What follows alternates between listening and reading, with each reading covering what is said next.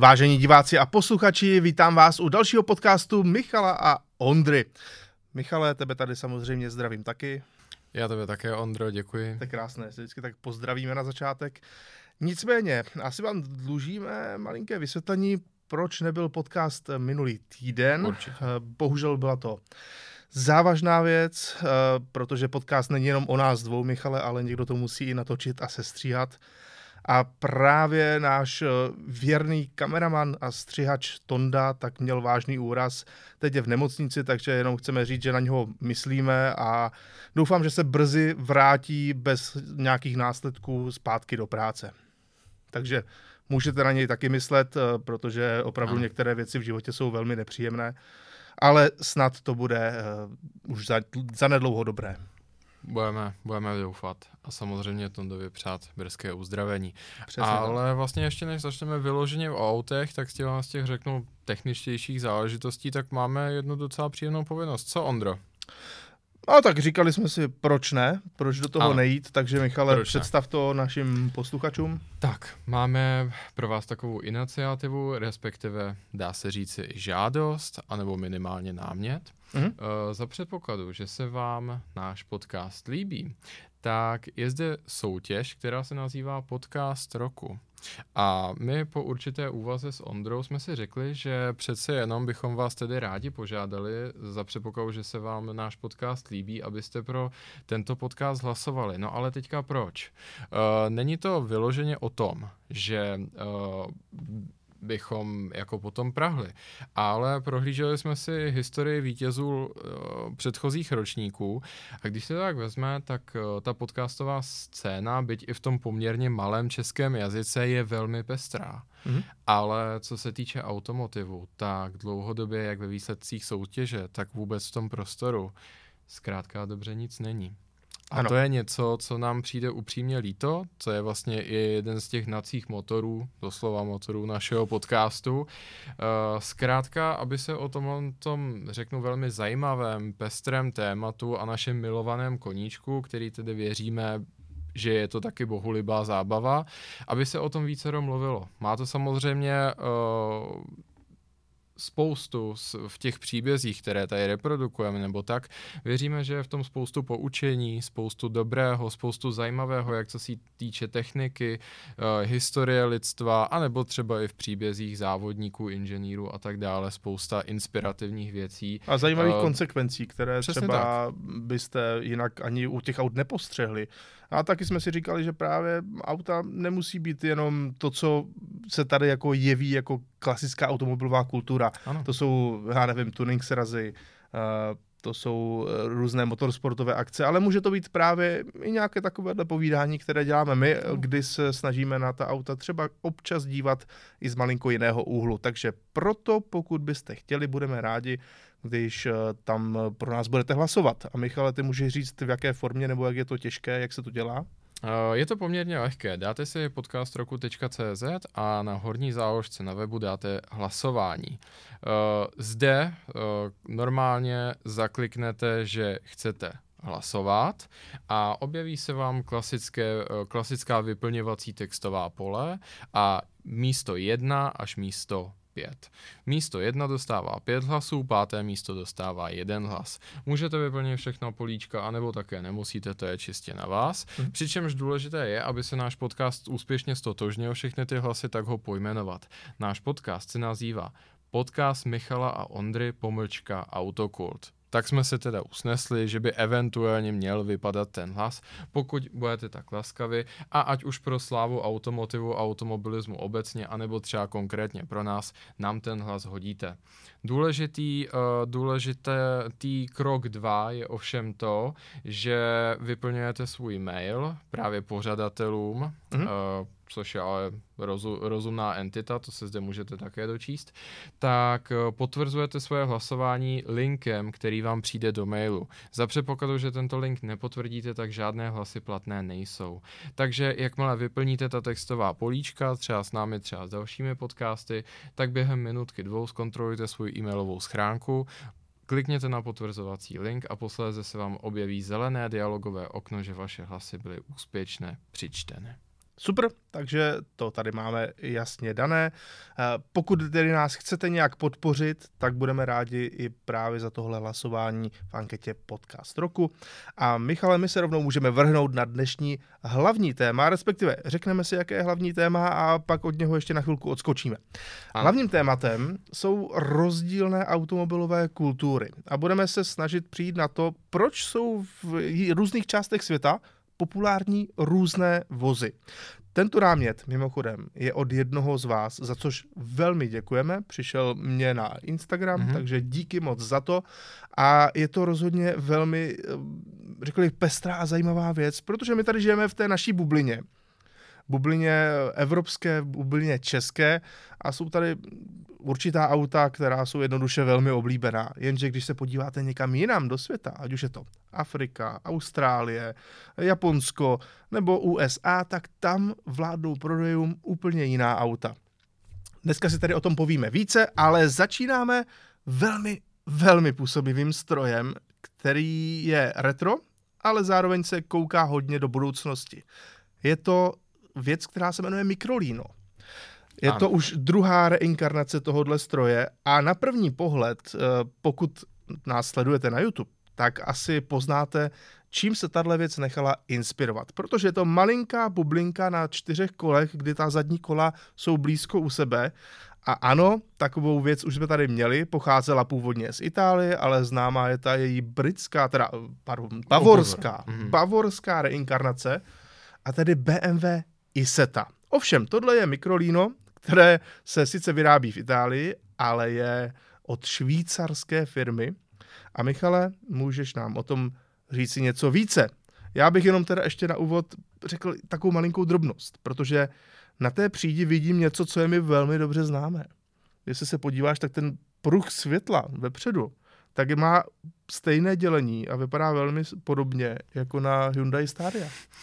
To je pravda, to je pravda, Ondro ale obávám se, že to bude jenom čisto krevná konvergence, mhm. náhodná, hmm. protože Microlino e existuje už od roku 2016, si představ. Aha. To se Hyundai Vostari teprve asi jenom zdálo. Ale byl to Microlino 1, zatímco teďka se představila mm-hmm. tahle verze 2. To je pravda, to je naprostá pravda. Ale když jsem se ponořil do té historie vůbec uh, značky mm-hmm. a vůbec uh, toho, koho to napadlo a jak to celé vzniklo, tak já musím říct, Ondro, že to je snad ještě zajímavější než ten pohled na to auto. Povídej. Protože zakladatel uh, této automobilky, nebo no, to ještě není automobilka, je to spíš automobilový projekt. Eh, Ale, sto, ano? Já bych jenom řekl, že tahle věc se oficiálně uh, vlastně identifikuje jako čtyřkolka. Takže ano. je to věc, kterou můžou řídit uh, i mladší lidé než 15 letí. 18. Nevím, jestli zrovna tady s tím výkonem je to od 15, ale asi od 16 si myslím, že od to 16. už bude. Mm-hmm. Protože tahle auta mají buď 11 nebo asi 12,5 kW ale je to opravdu lehoučké auto, váží to méně než půl tuny a, a přitom samozřejmě je to, je to právě, uh, spadá to do této kategorie podobně jako různé lyžiéry, uh, Microcar, iXam, přesně, a tak všechny tyhle ty tvoje oblíbené věci. Ty, ty tady na mě chceš prásknout, že jo? Ano, ty jsi byl velký předseda klubu těchto malých pojízdných uh, trsátek. Tak předseda klubu ne, ale založil jsem první českou facebookovou skupinu majitelů těchto aut. Ano, ano, tak občas, občas musíme zajít i do takovýchto uh, vod. A, a já jsem na to pišný. Já jsem svůj mikrokár miloval. Konec konců taky jsem si ho sestrojil z ničeho v zásadě. Jo? Hmm, Vyrobil jsi to? No, protože že jo, to auto stálo opravdu hodně peněz, takže já jsem tehdy sehnal mikrokár bouraný z Vídně. Mm-hmm. To mi bylo 14 let, když jsem to scháněl. Ale samozřejmě musel mi tam někdo zajet, že jo. No, Bouraný mikrokár z Vídně. Vlakem si ho nepřevezl? Uh, ne, ani to nešlo člověče. Takhle, kdy, kdybych byl namakanější, tak to možná šlo zapřáhnout za bicykl, ale z Vídně, z Vídně je to do středních Čech docela daleko. Mm-hmm. A potom, potom jsem na to teda objednával díly a faktem je, že myslím si, že Uh, já jsem u jednom dealerství taky v Rakousku a psal jsem jim jako anglicky maily, co mám za problém a že bych poprosil jako tyhle, tyhle, tyhle díly a malování jsem jim udělal diagram, jako co bych potřeboval. Uh, potom, potom, jako když jsme ten díl nějak uzavřeli, tak říkali, že to, že uh, ty lidi, protože to byly 50-60 letý chlapy v tom Rakousku, s tím jezdí hlavně po starší lidé, uh-huh. kteří už nemají takzvaný velký řidičák, tak říkali, že je to skoro až dojímalo, jo, jako ta konverzace s tím 14 letým a v té angličtině, nebo i jsem to místama zkoušel v německy. Já jsem jim Jasně. několikrát i volal, jo. No, no vidíš, ty jsi no, byl velice šikovný co, co skladatel. Prostě, no, co, co, co si neuděláš, to nemáš, no. Je to tak, je to tak. No, ale... No, a už se konečně vrátíme tady k tomuhle tomu, protože zakladatel, uh, nebo respektive společnost, která zatím stojí, mm-hmm. tak je Micro Mobility Systems. A proč je tam pořád to micro? Je to uh, zakladatel, je to dítko zakladatel Wima Obotera, což je Švýcar. Mm-hmm. A Wim Oboter o sobě říká, že je velmi líný člověk. A proto těsně před přelomem tisíciletí vymyslel malou skládací koloběžku. Ondro, za tímhle s tím projektem stojí člověk, který jako první udělal takzvaný, no já nevím, no tu inlineovou koloběžku hliníkovou. No jasně, takovou tu, jak se na ní skáč, skákali jako děcka. Přes, přesně tak. To on je autor. A no pořád ho to nepustilo, zjevně celý prostě svůj živo, život obseduje strany, eh, řekněme, jako těchto z těch malinkatých jednoduchých dopravních prostředků. Ano. Je to skutečně on, on celou dobu mimo jiné taky koketoval s tím, že se snažil vnutit automobilce Smart, aby každé auto vy, bylo vybaveno tou koloběžkou. No jasně. Pak no, s tím jasně. přišel i za BMW, nakonec celou vlastně tu produkci a ten průmyslový design prodal společnosti Razer, kterou samozřejmě známe, že jo, mm-hmm. protože uh, asi nejvíc se asociuje v myšlenkách ten název téhle té koloběžky s tím Razer, což byl výrobce podle toho jeho původního průmyslového vzoru v Americe. Ano, Nicméně ano. i ty to, koloběžky... Myslím si, že si to mnozí, mnozí pamatují, jak se takhle jenom složil tu koloběžku a nesl si to takovou tu malou hliníkovou no, lehoučkou. Přesně tak, hlavně já si myslím, že uh, si to leckoho kotníky pamatujou, tu, no to určitě. Koloběžku. To určitě. A já si pamatuju, já si pamatuju celkem živě, že ty jedny z prvních, který se vyskytovali v Česku, tak měly ten nápis Micro na sobě. Takže kruh se uzavírá, je to mm-hmm. furt ten stejný člověk. A teďka se teda, teďka se teda zabývá tím s tím autem a opět je to docela autentické, musím říct, minimálně v tom smyslu, že to autíčko, to je Microlino 2.0, se uh, skládá v Turíně. Ano, ano, v Itálii. Takže je to made in Italy a o to je mi to sympatičtější, vypadá to opravdu dobře, považuji se říct, vypadá to opravdu kvalitně. A původní Iseta byla také z Turína? No byla z Itálie. Tak to jsi mě dostal. Já myslím, že v Turíně ne teda. Mm-hmm. Ale, ne, ale o ruku do ohně za to nedávám. Jasně. Nicméně, uh, nicméně, on se chlubí tím, že má 50% méně dílů než průměrný automobil, váží tedy skutečně jenom 513 kg. Baterie je v rozpětí 6 až 14 kWh a elektrický motor je 12,5 kW. Ano. Ale to naprosto stačí. Ano, což jsme mimochodem ještě neřekli, tahle věc je samozřejmě elektrická jako ano. Eh, dopravní prostředek do města. Mimochodem udávaný dojezd, já jsem viděl rozpětí 91 až 230 km, což vlastně není špatné a navíc ta věc dokáže jet 90 km za hodinu, takže eh, to do toho města je, řekl bych, dostačující, když to budeme brát opravdu jako malý dopravní prostředek pro dva lidi. Což eh, na rozdíl třeba od Isety, původní, je výhoda v tom, že vzadu není ten motor, takže má to auto, tady to jde vidět, má normální kufr. Mm-hmm. Ale pořád se nastupuje tou přídí. Tedy odklopí se celá čelní strana auta a rovnou se vejde kolem volantu de facto do interiéru. Což za mě je super, mně se to moc líbí. A taky se mi líbí ta kombinace, kdy čelní světlomety jsou ukryty v zrcátkách. Takže ta věc má z jedné strany funkci zrcátka a z druhé strany světlometu, což podle mě je super. Opravdu velmi se mi to líbí. A samozřejmě můžeme polemizovat nad tím, že to, a, že to není plnohodnotný automobil.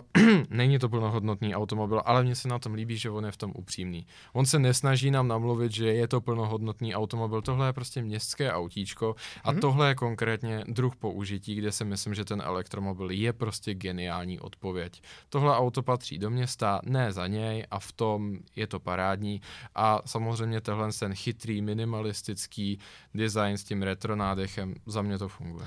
Mě by ještě zajímalo, jestli ta věc eh, jezdí nějak trošku slušně. Protože samozřejmě Iseta taky to nebyl určitě žádný šlák jízdních vlastností, ale ve výsledku to relativně fungovalo. Tady si myslím, že by mohlo taky. A mimochodem, já jsem našel cenu Microlina 1, tedy té původní verze, která samozřejmě není tak dotažená jako tahle nová varianta. A ono se to v Česku prodává za čtvrt milionu korun. Ano. To a podle to není mě moc. není tolik, vzhledem k tomu, kolik stojí právě všechny ty Aixamy, Ligiery a podobné stroje. Ano. Tě stojí kolem 400 tisíc korun. A přitom tohle si doma z běžné zásuvky nabiješ za 4 hodiny, píšu. Ano. Jestli tě zajímá, jak to jezdí... To není špatné. No to vůbec není špatné, mně se to fakt líbí. Ano. Uh, jestli tě zajímá, jak to jezdí, tak nejbližší bod prodeje je v Mnichově a můžeš Mhm. si book a test drive, domluvit uh, projížďku. Takže Ano. Ondro, co, jedeš? No jdu do toho. Tady je mimochodem eh, srovnání s Citroenem Ami a jde vidět, že rozměrově Microlino je o maličko delší a o maličko širší. Což víme, že Ami se docela rádo převrací, protože to virální video z Monaka uh, obletilo celý svět. Jo. Na druhou stranu tohle eh, Microlino vypadá podle mě trošičku jako, že by mohlo mít, minimálně ten postoj toho auta je takový, že by si řekl, že by se to nemuselo převracet. Mhm. Zároveň je uh, i totiž o malinko nižší. Ano, jenom teda, abychom upřesnili, jo. Uh, vypadá to, že Microlino 2 bude trošku dražší, uh, má se začít dodávat v posledním kvartále letošního roku a je tady něco kolem 17 tisíc eur už ta cena. Uh, to samozřejmě jde na vrub asi tomu obecnému zdražování. Teďka chtěl jsem to uvést na pravou míru v tom ohledu, že jsme to tady hezky srovnali s tím Citroenem Ami. A on ten Citroen Ami, mohlo by to skoro vypadat jako, že vás Citroen okrádá, protože Citroen Ami není moc hezky zpracované auto, to je Ne, opravdu není. plasták. Hmm. Když to to AMI vypadá, ta, když to mikrolíno vypadá opravdu hodnotně, je to spíš až taková designová věc. Takže, milí diváci, skutečně přece jenom tam určitý uh, cenový skok je. A já si myslím, že to zaměření je tady jasné. Mikrolíno asi bude spíš mířit na lidi, kteří si jej skutečně koupí pro radost, pro vlastní užití a bude to mít trošku jako lehčí život, kdežto AMI je klasická věc jako na car sharing. Mhm. Souhlas. Byť třeba viděl jsem, že Chris Harris taky jezdí v Amičku. Kam? Asi po, po Bristolu, po svém domovském. Ježkovi oči. Je to tak. No ale tím navazujeme na eh, další věc. Protože, jak už jsi mluvil o tom, že Mikro a zakladatel této firmy chtěl, aby ty skládací koloběžky byly v každém Smartu, tak my jsme malinko přešli to, že Smart má nové auto. Už ho má teda delší dobu. Ale je na tom vidět, jak se to vlastně odchýlilo od té původní myšlenky městské dopravy. Protože tohle je Smart uh, hashtag 1, tak se ta věc jmenuje, jo, hashtag 1. A je to auto, které může mít stovky koní, je to teda samozřejmě čistý elektromobil, protože takhle to dneska u Smartu uh, vnímají, všechny Smarty už jsou dneska čistě elektrické, jak ty původním, v původním designu, který známe, který byl i šerovaný s Renaultem Twingo částečně, co se týče platformy, eh, tak právě i tady ta nová jednička, a je to vlastně dosti velké auto. Podívej se už jenom na to, jak ta No. paní v tom autě sedí. že Víš, jo? kolik váží to auto? Je to těžké auto, nevím přesně, ale hádám tak 1700, 18. 1800 dokonce. Já musím říct, že jsem z tohohle z toho docela smutný. A je to taková, je to, pojďme to použít jako takové obecné zamyšlení nad tím, že kolikrát ta největší tragédie, co se tvému nápadu nebo produktu může stát, je, že si s ní prostě příliš brzo. Jo, jo. Protože já se opovažuji říct, že původní Smart, i Mhm. ten, že jo, který se začal vyrábět na přelomu tisíciletí, za mě je to geniální auto. I, ten, i všechny ty hmatatelné důkazy to Ano, to, to použití osvědčují. ve městě, jak to auto dokáže par- parkovat uh, kolmo ke Přesně chodníku tak. a podobně. Je to tak? Ta hliníková konstrukce byla neuvěřitelná. Pamatuju si na ty dobové propagační materiály, jak poslali to auto proti soudobé Mercedes S-Class Hm? a ten Smart to vždycky přežil velmi důstojně. Ano, byla Důst- tam velká šance, že ta posádka taky Ano. přežije. No určitě to bylo lepší než třeba v, s soudobém Seishantu, že jo? No, Jako samozřejmě. Vohodně, No vohodně. to, to se nedá srovnávat. Robotizovaná převodovka, 660 kubíků turbomotor, Hm? že jo, uložený prostě nad zadní nápravou. Za mě to Ano, bylo geniální auto. Za mě to bylo geniální auto, k jehož prostě asi... Jeho raid, to jsme taky Jo, zapomněli. jo. Obrovský raid. Já jsem s tím autem jezdil. Já taky, já taky. Já Jo, a, a, a dobrý, ne? No, takhle do města, jako jasně, tam robotizovaná převodovka, ještě když to byla, uh, já jsem jezdil, jezdil ještě té původní, která neměla automat, že, jo, že jsi to vlastně řadil sám, že jo, celou Hmm, to já taky, no. A jo, vlastně to byla zábava, ale samozřejmě ta převodovka měla svoje velké vady, uh, co se týče nějaké použitelnosti, ale celé to auto bylo vlastně jako peckovní, že jo, tím si zaparkoval Jo. všude, uh, ten ve, vlezl se všude, díky tomu raidu se otočil na místě. Jo, jo, Jo, za mě to dávalo smysl. Ani ta kvalita nebyla vůbec špatná, jako za mě Ne, ta auta bylo, mají dneska na je to 200 tisíc kilometrů všechna, že jo. Za mě to byl prostě geniální koncept, akorát prostě příliš brzo. Špatný čas, špatný místo.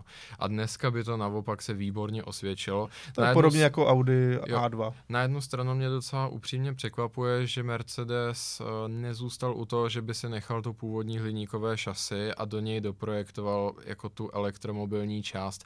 Ale na to, na to jsme malí páni odpovídat na tyhle ty Tak otázky. elektrický Smart existuje, ten, ale nevím, jestli to je hliníkové šasy. Uh, takhle, Ten poslední. to jo, ale tohle z toho auto už je normální samonos. No samozřejmě, tohle je normální auto, dokonce No. bych řekl, že to je jako velikosti nějakého Mercedesu GLA. No, jako Kia Má- Soul je to velké. No Tady. ano, docela velké auto. Jak říkám, tady tohle je varianta Brabus, kterou tady máme na Mhm. fotce a Mhm. ta má jako hodně přes 300 koní z 0 na 100 za 5 sekund. Já musím říct, že pro mě je tohle to auto obří zklamání. Popravdě jsem si ani nevšiml, že bylo představeno pomalu. Do dneška jsem ani jedno neviděl. Nevím, jestli je to tím, že to nikdo nechce. Já myslím, že to v Česku ještě není ani v prodeji. A mě to ani nemrzí. Mm. Nemluvě o tom, že je to joint venture, neboli společný podnik mezi Mercedesem a Geely, takže asi tušíme, odkud vítr fouká. Ano. Je to zkrátka zase přestrojená trošičku jako čínská technologie. A za mě obří zklamání a tohle auto mi vlastně nepřijde atraktivní v vůbec žádném ohledu. No, jako Smart, co má 1,8 tuny, není moc smart do města. No, máš, To- máš pravdu, vůbec není smart tahle Tak. věc. Dobrá, ale to je jenom takový jako kontrast mezi, tom, mezi tím mikrolínem, které nám připadá jako perfektní městské auto a právě tím, co se stalo ze Smartu. Ale jdeme na naše hlavní téma, Michale, Hmm. a to jsou jednotlivé, eh, jak bych to řekl, Geograficko-antropologické rozdíly Přesně mezi automobily. to jsem chtěl říct. Ano, Ano. A já jsem se na Přesně tohle ono. téma těšil, jako to, to padlo. ano, to padlo a tak jdeme na to a nemůžeme začít ničím jiným než Japonskem, protože to, co tady vidíte na fotce, pokud tedy následujete, malinké auto, co vypadá, eh, řekněme, trošku archaicky, je to Honda N-Box a tohle je nejprodávanější auto v Japonsku v roce 2022. Přes 200 tisíc kusů za jeden rok v jenom v Japonsku. A je to tedy samozřejmě tradiční zástupce kategorie K-Car, která je v Mhm. Japonsku dlouhodobě nejpopulárnější z mnoha, mnoha důvodů.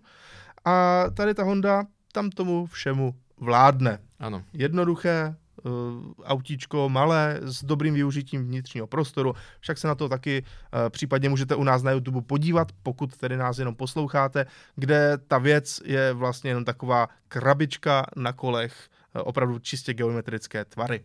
Ano. Posuvné dveře dokonce vzadu. To Ano. je taky zajímavá, zajímavost. No ale, Michale, proč Japonsko a proč K-Car?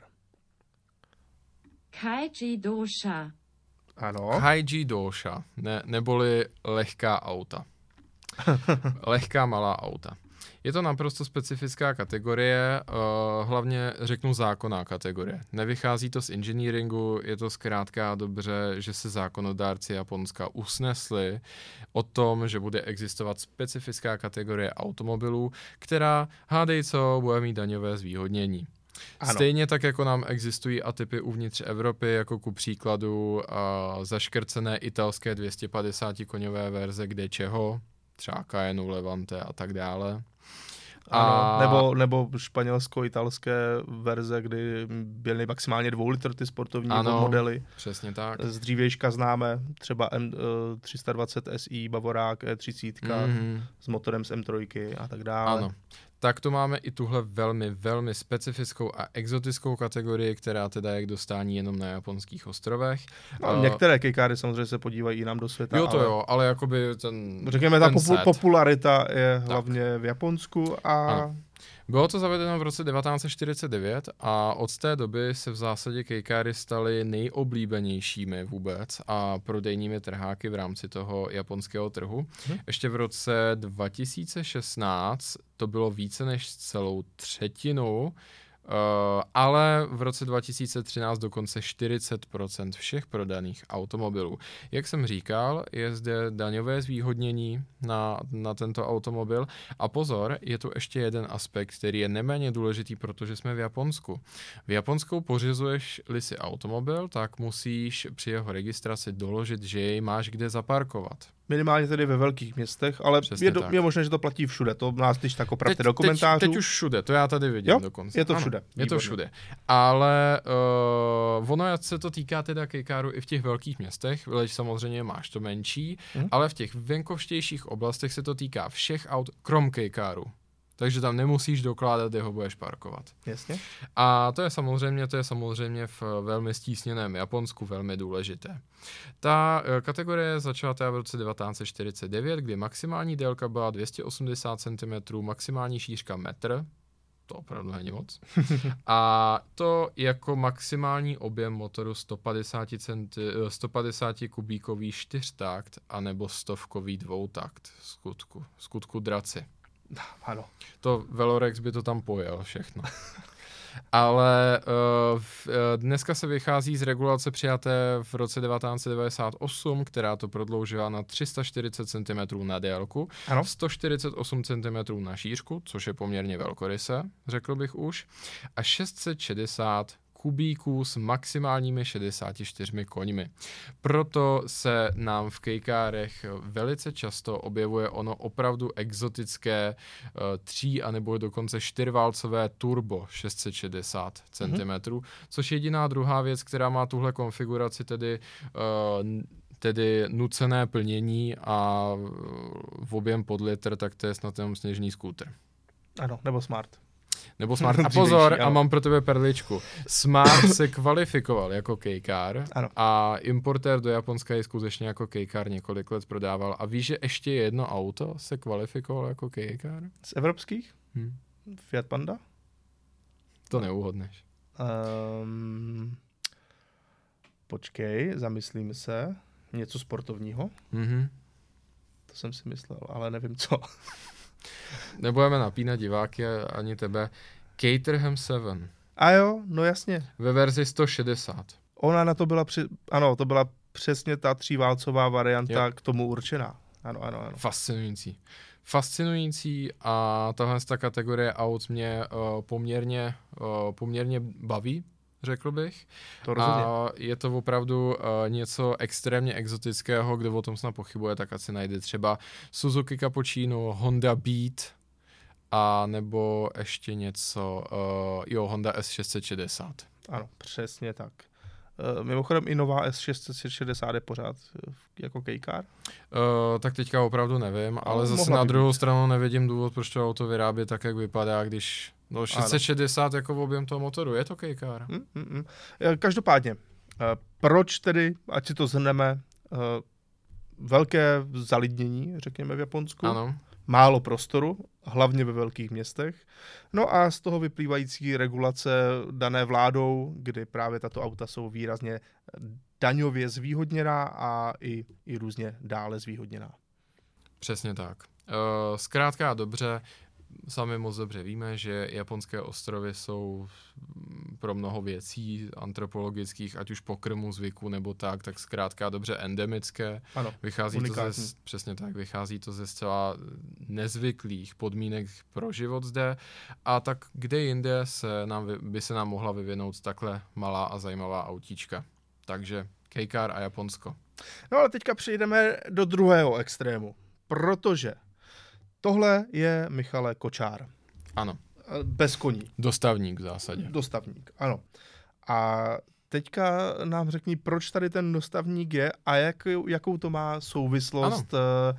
se spojenými státy americkými. Eh, Když tady mluvíme o, řeknu, automotiv antropologii a řekneme Spojené státy americké, tak se určitě všem vám posluchačům i divákům vybaví pick-up, protože to je věc, která absolutně dominuje Ameriku po celou její moderní historii. Ano, A- nejprodávanějším autem je už, tyjo, já teď nevím kolik přesně let, ale myslím si, že to je minimálně Dekády. 30, Hmm. 30 let eh, Ford F-150, který tady máme na fotografii, tady dokonce v elektrické variantě Lightning. Ano. A to je věc, které se tam za rok prodá v řádu vyšších stovek tisíc kusů, což je neskutečné.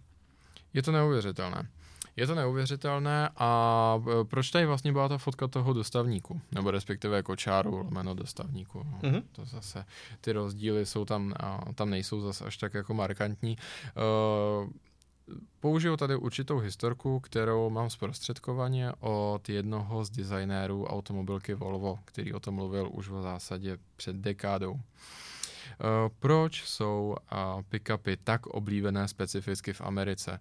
Vychází to ze způsobu života a hlavně způsobu kolonizování celého toho prostoru. Mezi tím, co Evropa je sformovaná majoritně třeba 13 stoletíma v rámci třeba našich krajin Mhm. a v rámci určitých jiných krajin, jako je třeba Řím, Řím tak zase je 25 stoletíma, tak eh, to jsou podmínky poměrně specifické. I co se týče vlastně vývoje toho zalidnění, urbanizace a tak dále a tak dále. Proto máme auta taková, jaká máme. Jelikož zde kopírujeme cesty, které byly eh, původně pro osly a pro koně a jsou poměrně klidkaté v tom komplikovaném terénu, tak samozřejmě u nás jsou oblíbené jiné druhy karoserie pro jiné potřeby. K tomu se později dostaneme.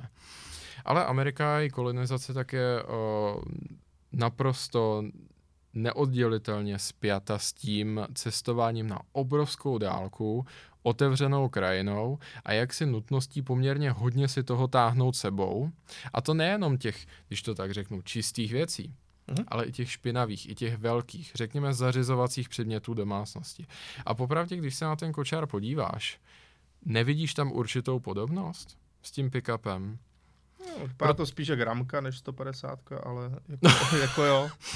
No dobře, eh, zkrátka dobře, je to, je to hodně utilitární, mm-hmm. je tam jasně definovaný ten prostor pro tu posádku Ano. a potom je tam jasně definovaný, leč třeba tady to nevidíme tak perfektně, byl to poměrně voříšek to najít. Ano. Ale když si vybavíte takový ten klasický westernový dostavník, tak on má vzadu ten, tu velkou ložnou pro, plochu, na Ano. kterou s- typicky přijde ta cestovní truhlice. Jo. Že jo? A to je otevřená plocha. Mhm. A to je právě to, kde vlastně vy taháte ty těžké špinavé předměty. Třeba uh, klec slepic nebo balík slámy a tak dále. Že Ano. ano. A to je zkrátka, když se to tak jako spojíte, tak tady se vám ten kruh uzavírá. To je ten způsob života, který je pro Ameriku typický. Mimo jiné také, že jo, určitě víme, že u nás ve střední Evropě se pracuje s tím, že dojíždět do zaměstnání více než půl hodiny je nekomfort. Mhm. Tak o tom vě, eh, většina eh, průzkumu veřejného mínění uzavírá. V Americe se za nekomfort považuje 1,5 až 2 hodiny dojíždění do zaměstnání. A celkově stejně tak u nás, a to si myslím, že je další takový antropologický háček, mobilita populace v Evropě je poměrně nízká. Už proto, že na poměrně malé ploše máme extrémní množství jazyků a zvyklostí, které jsou extrémně rozdílné. Konec konců my moc dobře víme, že se pomalu není kompatibilní ani Praha s Brnem, že jo. A to, to je to prostě kousíček od sebe. Hmm. Kdežto v Americe je ta mobilita obrovská. Je naprosto běžné, že se narodíte v Kentucky a skončíte v eh, New Jersey. Ano, že úplně ano, běžně. Ano. Prostě člověk se podle té své specializace stěhuje za zaměstnáním, za láskou, uh, anebo třeba, anebo třeba i na stáří. Velká část starších Američanů z Kalifornie odchází na Floridu. Když si vybavíte tu mapu, je to opačný konec omývá vás jiný oceán. No a tohle to všechno jsou ty parametry, které nějakým způsobem směřují ten vektor toho, co zákazník žádá směrem k tomu pickupu. Protože je to zkrátka praktické, protože se to hodí pro tento způsob života. A pickupy jsou v zásadě, já bych řekl, že je to taková instituce americké státnosti. Pomalu. Protože bez něj to nejde. Uh, vlastně pickupy začaly už s Henrym Fordem. Uh, bylo to jedna z prvních variant uh, Fordu T. Ano. Tehdy se jednalo o nástavby, které byly na, dodělávány na holé podvozky, podobně jako si dneska třeba koupíte Sprinter, jenom holý podvozek, anebo nějakou velkou dodávku. Ale právě i u těch pickupů to ještě někde funguje. Ano, je to přesně tak. Konec konců oblíbené nástavby na Ford F-150 anebo F-350, že jo, je popelářský vůz. A viděl jsem dokonce i nástavbu na tahání letadel. Jo, uh, je jich úplně nepřeberně.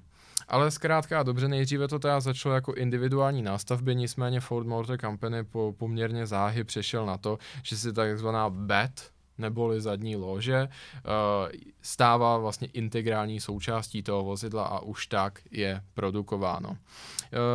Mimochodem, Ford F-150 je v Americe prodán každých několik vteřin, jeden. Ano. A představ si, a to mě velmi zaujalo, CEO Jim Farley, podle výzkumu několika, které se nechali nezávisle ověřit, eh, tady konstatuje, že F-150 je, co se týče vůbec jakoby přidané hodnoty, druhý nejdůležitější produkt v americkém hospodářství hned po iPhoneu. Docela bych tomu osobně věřil. Hmm. A nejen F-150, protože když se podíváš na ten seznam nejprodávanějších aut eh, v USA, tak máš první F-150, mm-hmm. ale nedaleko za ní už je Chevrolet Silverado, mm-hmm. na třetím místě Ramka a pak si vím, že máš ještě Tundru, máš GMC Sierra a tak dále. Takže těch aut se tam musí ročně prodat jako několik milionů dohromady. To jsou desítky milionů spíš, nebo jako no, vyšší miliony, no. Ano, je jich prostě hodně. A vem si, že prostě těchto pick-upů, eh, jo, jako my si to neumíme ani představit, kolik toho musí vyrobit. Ne. A je zajímavé, a tady pojďme zbořit jeden mýtus, Mm-hmm. Uh, že se pick-upy prodávají údajně jenom v těch takzvaných rudých státech, neboli typicky konzervativních republikánských a tam, kde se dělá, řeknu, ta špinavější práce. západ. Přesně tak nebo třeba ten Rust Belt takzvaně. Mm. Není to úplně pravda. Pickupy se skutečně prodávají úplně po celé Americe. Jediné, na co tady třeba Jim Farley naráží, je, že se mění, řekněme, ta průměrná výbava.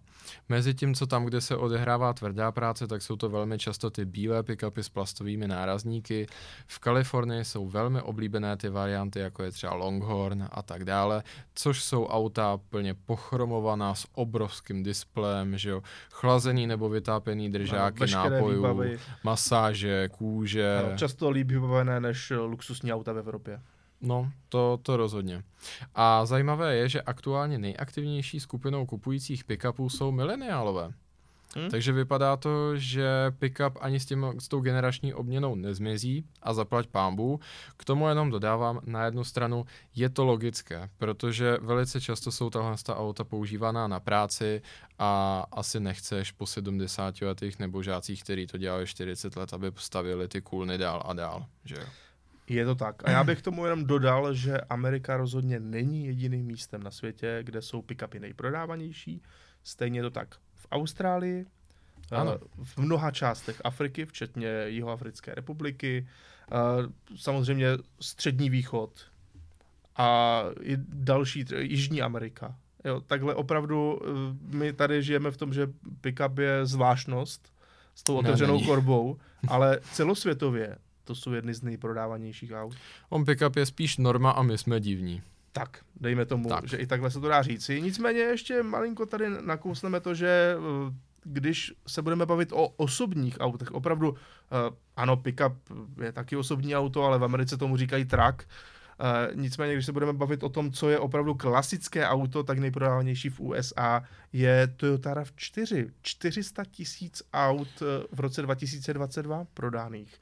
A to je opět taky taková ta klasika, protože Toyota z těch běžných uh, klasických aut je v USA rozhodně nejpopulárnější a je to dáno, řekněme, jak její nějakou spolehlivostí, tak i tím, že se dokáže perfektně trefit do vkusu toho běžného zákazníka, který chce relativně jednoduché, obyčejné auto, do kterého prostě skočí a jede kamkoliv a nemusí se o nic starat.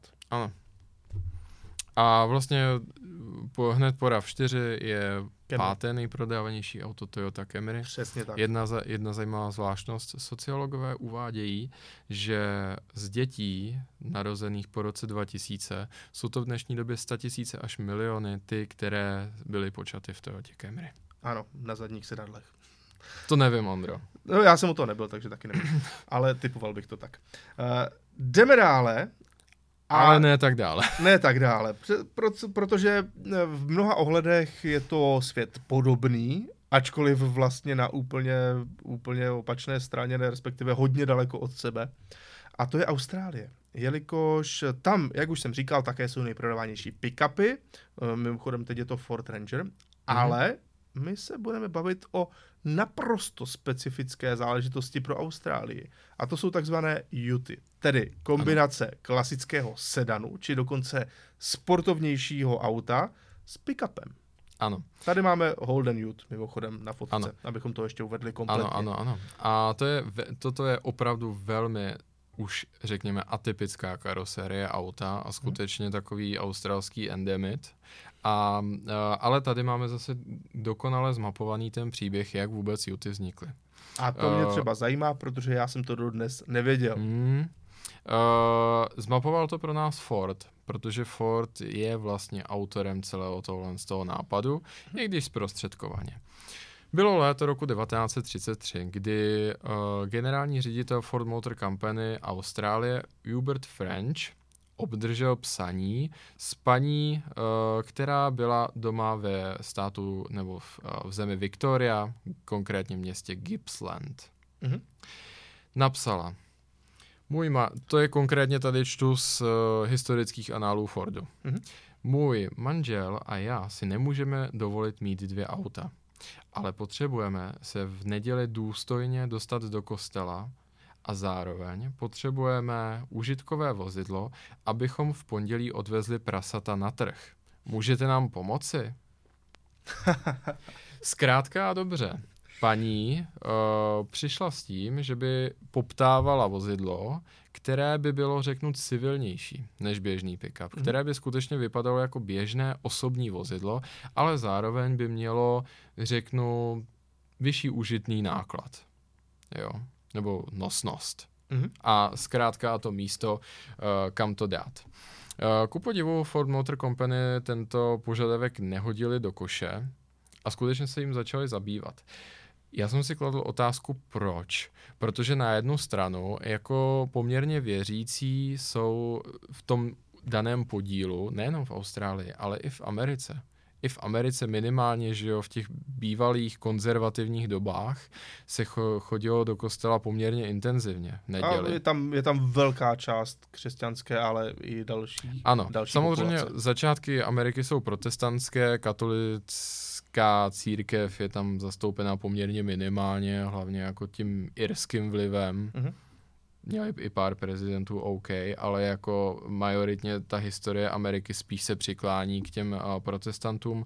Co se týče Austrálie, není to úplně nepodobné, ale já si to spíš odvozuju od toho, že v té Americe se už stačily ty ryze praktické věci zabydlet natolik, že na tím už tolik uh, posléze lidi neohrnovali nos, když to ta Austrálie byla stran té kolonizace o pár desítek let pozadu.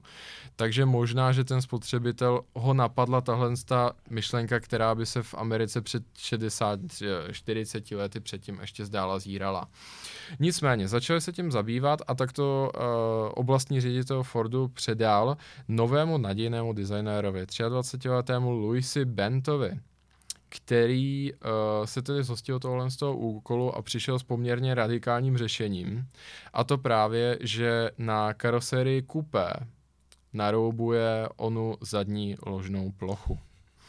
E, takže skutečně prapůvod a originální Ute je automobil, který má dvoje dveře a ložnou plochu. Ano, tak jak to vidíme i tady na fotografii ano. u Holden Ute. No, což eh, je zajímavé, protože kdybych eh, si já měl osobně typnout, proč eh, ta auta vypadají tak, jak vypadají, tak bych řekl, že přece jenom potřebují taky převážet věci jako v USA. 100% ale zároveň se jim hodí vzhledem k tomu, jaká je tam nízká uh, osídlenost obyvatelstva a dlouhé štreky bez benzínek, tak se jim hodí větší aerodynamická efektivita. Jenže to je pohled takový dnešní, ale jak ty říkáš, ten historický, byl přece jenom mnohem, mnohem eh, zajímavější.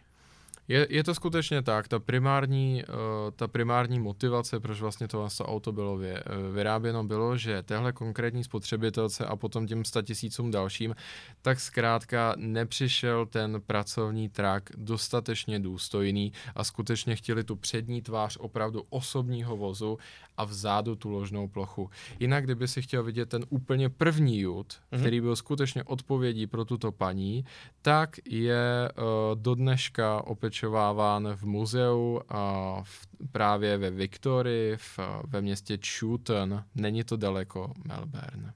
Mm-hmm, tak jo. Hmm. A um, existují nějaké fotografie toho vozu, nebo jak se jmenuje?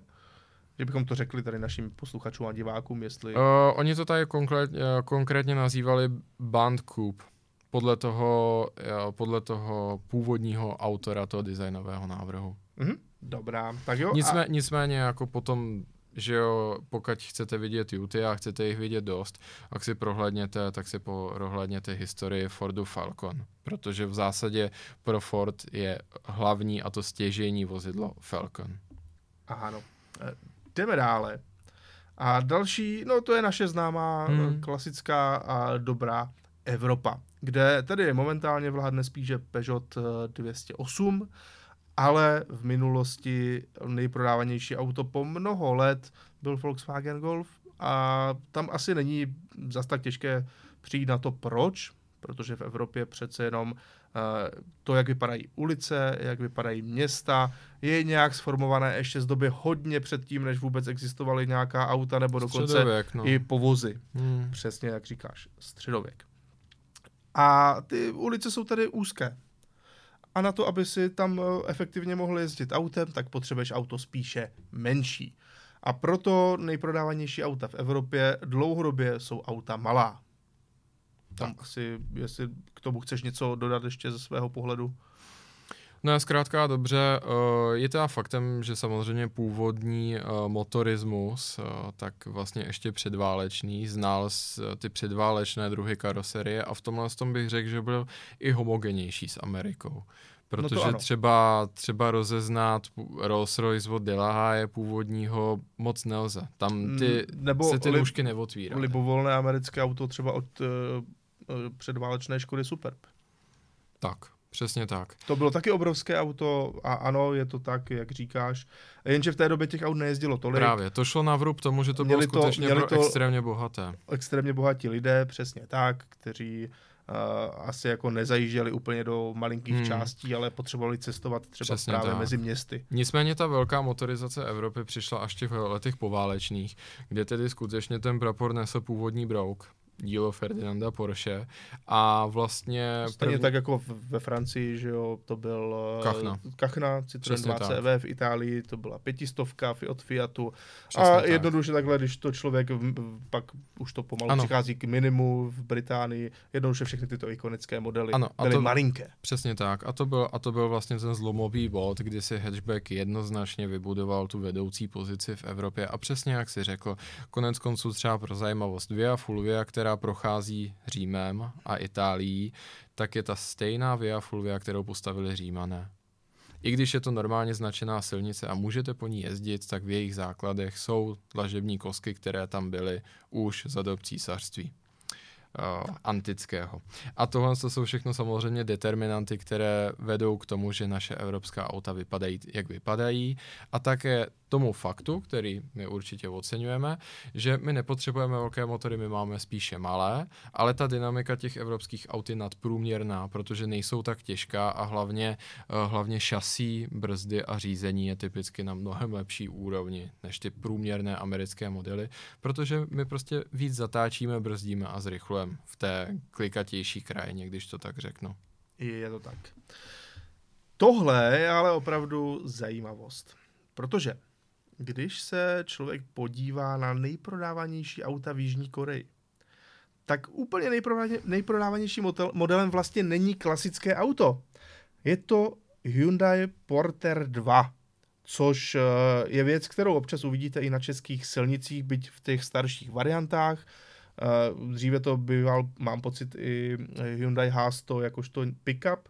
A je to právě tahle věc, tedy eh, malinké, nebo malinké, relativně menší užitkové auto, s plochou ložnou vzadu, vzadu tupláky, tedy dvě, dvě, dvě pneumatiky na mm-hmm. každé straně a je to, je to docela bizarní, že tohodle se v současné době, v roce 2022, prodá v Jižní Koreji téměř 100 tisíc kusů ročně. Ačkoliv je to auto rozhodně ne extra bezpečné, rozhodně hmm. nemoderní, protože v téhle řekněme variantě, respektive uh, s touhle karoserií se to vyrábí už mnoho, mnoho let, možná desítek let. No ale ano, tohle je nejprodávanější auto v jinak velmi moderní, eh, prosperující a bohaté Jižní Koreji. Na druhém místě mimochodem je uh, Kia Sorento. Ano. Takže už normální klasické SUV. Jenom abychom si to srovnali, tak vlastně nejprodávanější auto v Česku je Škoda Octavia, mm-hmm. 13 tisíc kusů a Česko má 10 milionů obyvatel. Jižní Korea má 51 milionů obyvatel a prodá se tam tady 100 tisíc těchto krasavců, tak jenom abyste měli takový kontext. Když Ondro, já musím říct, že já to na jednu stranu, uh, na, to na jednu stranu chápu. Ano. Protože ona Jižní Korea a konkrétně třeba ty obrovské megalopole, že jo, jako je Soul, tak se pomalu dostávají k tomu, že zde prim hraje ta veřejná doprava. Ale s čím si samozřejmě veřejná doprava neporadí, jsou lidé, kteří musí zametat ulice, vozit zboží do restaurací, že jo, do obchodu Nebo jsou to a tak lidé dále. typicky z venkova. A nebo jsou to lidé z venkova. A přece jenom to není nic zvláštního, že když se podíváš do azijských zemí, tak tam neustále někdo něco někam převáží. Přesně je to, je to v takovýchto tak. podobných vozech. Je to přesně tak, a, ale já tady vidím ještě zajímavou analogii. Uh-huh. Když se na to podíváš, tak je to poměrně malá dodávka, že jo, není ani dlouhá, ani široká, řekněme, a je tam prostě maximalizovaný jaksi ten užitný prostor a hlavně si povšimni, že má tu takzvanou trambusovou kabinu. Ano. Neboli, že jo, že čelní sklo je skoro kolmé k normále, jako k zemi. A že sedíš de facto na nad nebo Přesně dokonce tak. i před přední nápravou, tady spíše Přesně nad. tak. Což je něco, co naopak vůbec nevidíš u těch amerických aut. Ne. Proč tomu tak je a kde tady vidím zajímavou analogii? Mně tohle vozidlo hrozně připomíná to, co se v Evropě také produkuje a je do značné míry třeba relikt těch poválečných dob a vyrábí to koncern Piaggio. Piaggio vyrábí spoustu těch, z těch malých užitkových dodávek. Mm-hmm. Třeba v Německu to tak zase tak velké úspěchy neslaví, protože tam, anebo v Rakousku, protože tam tu silniční síť máme trošičku velkorysejší. Ať už vinou přes eh, stavby v, eh, za císař pána na konci 19. století, anebo pak těch přestavev po vybombardování ale kde se hodně prodávají ta Piaggio, která vypadají opravdu podobně jako tohle auto samozřejmě doma v Itálii. Proč? Protože je tam vysoký podíl měst eh, ze středověku a raného novověku. Co s tím má společného Korea? Taky má hodně tělen z těch historických měst. No, vidíš to. Takže Hyundai, Hyundai Porter 2, mm-hmm. nejprodávanější auto v Jižní Koreji, uh, trošičku jiné, než by to člověk asi úplně očekával, mm. ale o to zajímavější. Mm. A jdeme dále, protože uh, nesmíme zapomenout ani na říši středu, tedy na Čínu. To, co tady vidíte, eh, poměrně na první pohled relativně moderní, eh, středně velké SUV, se nazývá BID Song Plus, Mm-hmm. A tady jde vidět, že samozřejmě v Číně hodně šlapou jak do elektromobility, tak do různých dalších eh, alternativních pohonů. A tohle je typický důkaz, jak to tam teďka vypadá. Mm-hmm. Je to auto domácí výroby, které už vypadá poměrně moderně, protože samozřejmě mm-hmm. Čína velmi chytře si dokázala získat to know-how od veškerých zahraničních automobilek mm-hmm. velmi snadno, uh, už jenom tím, že aby mohl kdokoliv prodávat auto v Číně, tak ho tam musí dokonce vyrobit. A ještě tam je taková ta klauzulka, že ta firma, která to tam vyrábí, tak musí uh, z části patřit uh, nebo mít tam nějaký podíl právě čínského investora. No a tím pádem dostat se ke know-how evropských mhm. automobilek hmm. bylo velice snadné. Nicméně, abychom se vrátili k tady tomuhle BID Song Plus, tak si musíme říci, že ta věc může mít buď to klasický benzínový motor, je to 1.5 turbo, nebo je tam plug-in hybrid, mm-hmm. dokonce v atmosférické i přeplňované variantě, a nebo je tam dokonce celá řada čistě elektrických pohonů eh, o různých výkonových uh, hodnotách. Ovšem, to není na Číně to nejzajímavější, protože, Michale, mm-hmm. co je v Číně extrémně populární? Jakákoliv prodloužená verze. Oh. Tady máme třeba BMW 3L, tedy řada 3 prodloužené variantě. Je to na první pohled takový jezevčík. Dlouhé zadní dveře. Proč mají Číňané rádi právě takováto auta? Důvody jsou zejména dva. První důvod je, že eh, mnozí Číňané si eh, pronajímají řidiče. Tedy ano. mají vlastního řidiče a sedí vzadu. Ale ten eh, ještě zásadnější důvod je, že oni byli zvyklí historicky, spíše na takovou trošku jako utlačování, eh, jak jich je všude mnoho ano. a oni si chtějí dopřát ten svůj osobní prostor. Takže luxus je mít hodně místa na nohy. A právě proto téměř každá automobilka dělá pro Čínu něco prodlouženého. A je to, je to často jako paradoxní, protože si člověk řekne, na co bych si kupoval trojkový bavorák s prodlouženým rozvorem, když si můžu přece koupit pětkový bavorák. Teď ten je ten větší. Ale ne, to není ta podstata. Tam je podstatné, aby bylo vzadu více místa a aby to bylo dobře marketingově pojato. Že tohle je to auto s tím prodlouženým rozvorem. I ta pětka se dělá s tím prodlouženým rozvorem. Takže v Číně opravdu eh, letí auta, kde máš hodně místa vzadu. Mimochodem teda nutno říci, že v Jižní Koreji je to taky tak trošku. Tam je to osměřování podobné, ale tam se vyžívají v těch luxusních verzích dodávek. To je pravda. Tam luxusní auto, mimochodem to se teďka dostane e, něco podobného i na český trh, mm-hmm. a, tak tam je za luxusní auto považováno klidně klasická dodávka nebo MPVčko, které má ten oddělený prostor, má tam tu obrazovku, třeba dvě luxusní sedačky a teďka to začne v Česku prodávat Lexus. Tedy ano. japonská značka. Uh, je to tak a eh, co si z toho vzít domů? Jako mě tam přijde velmi zajímavé. Uh, spoustu lidí právě může udivovat, proč dělat prodlouženou verzi Superbu, trojkového Bavoráka a tak dále. to jsou auta střední třídy. Jenže samozřejmě tam tu sociální stratifikaci máme posazenou někde úplně jinde, takže už trojkový Bavorák je tam super mega luxus a hmm. cena lidské práce je tam, bohužel hodnota života, jak by smet, tak je tam velmi nízko. Takže ten, kdo si může pořídit trojkového Bavoráka, tak si bez pochyby může pořídit řidiče, nejspíš i dva. U nás to tak rozhodně není. Ano, eh, naprosto souhlasím.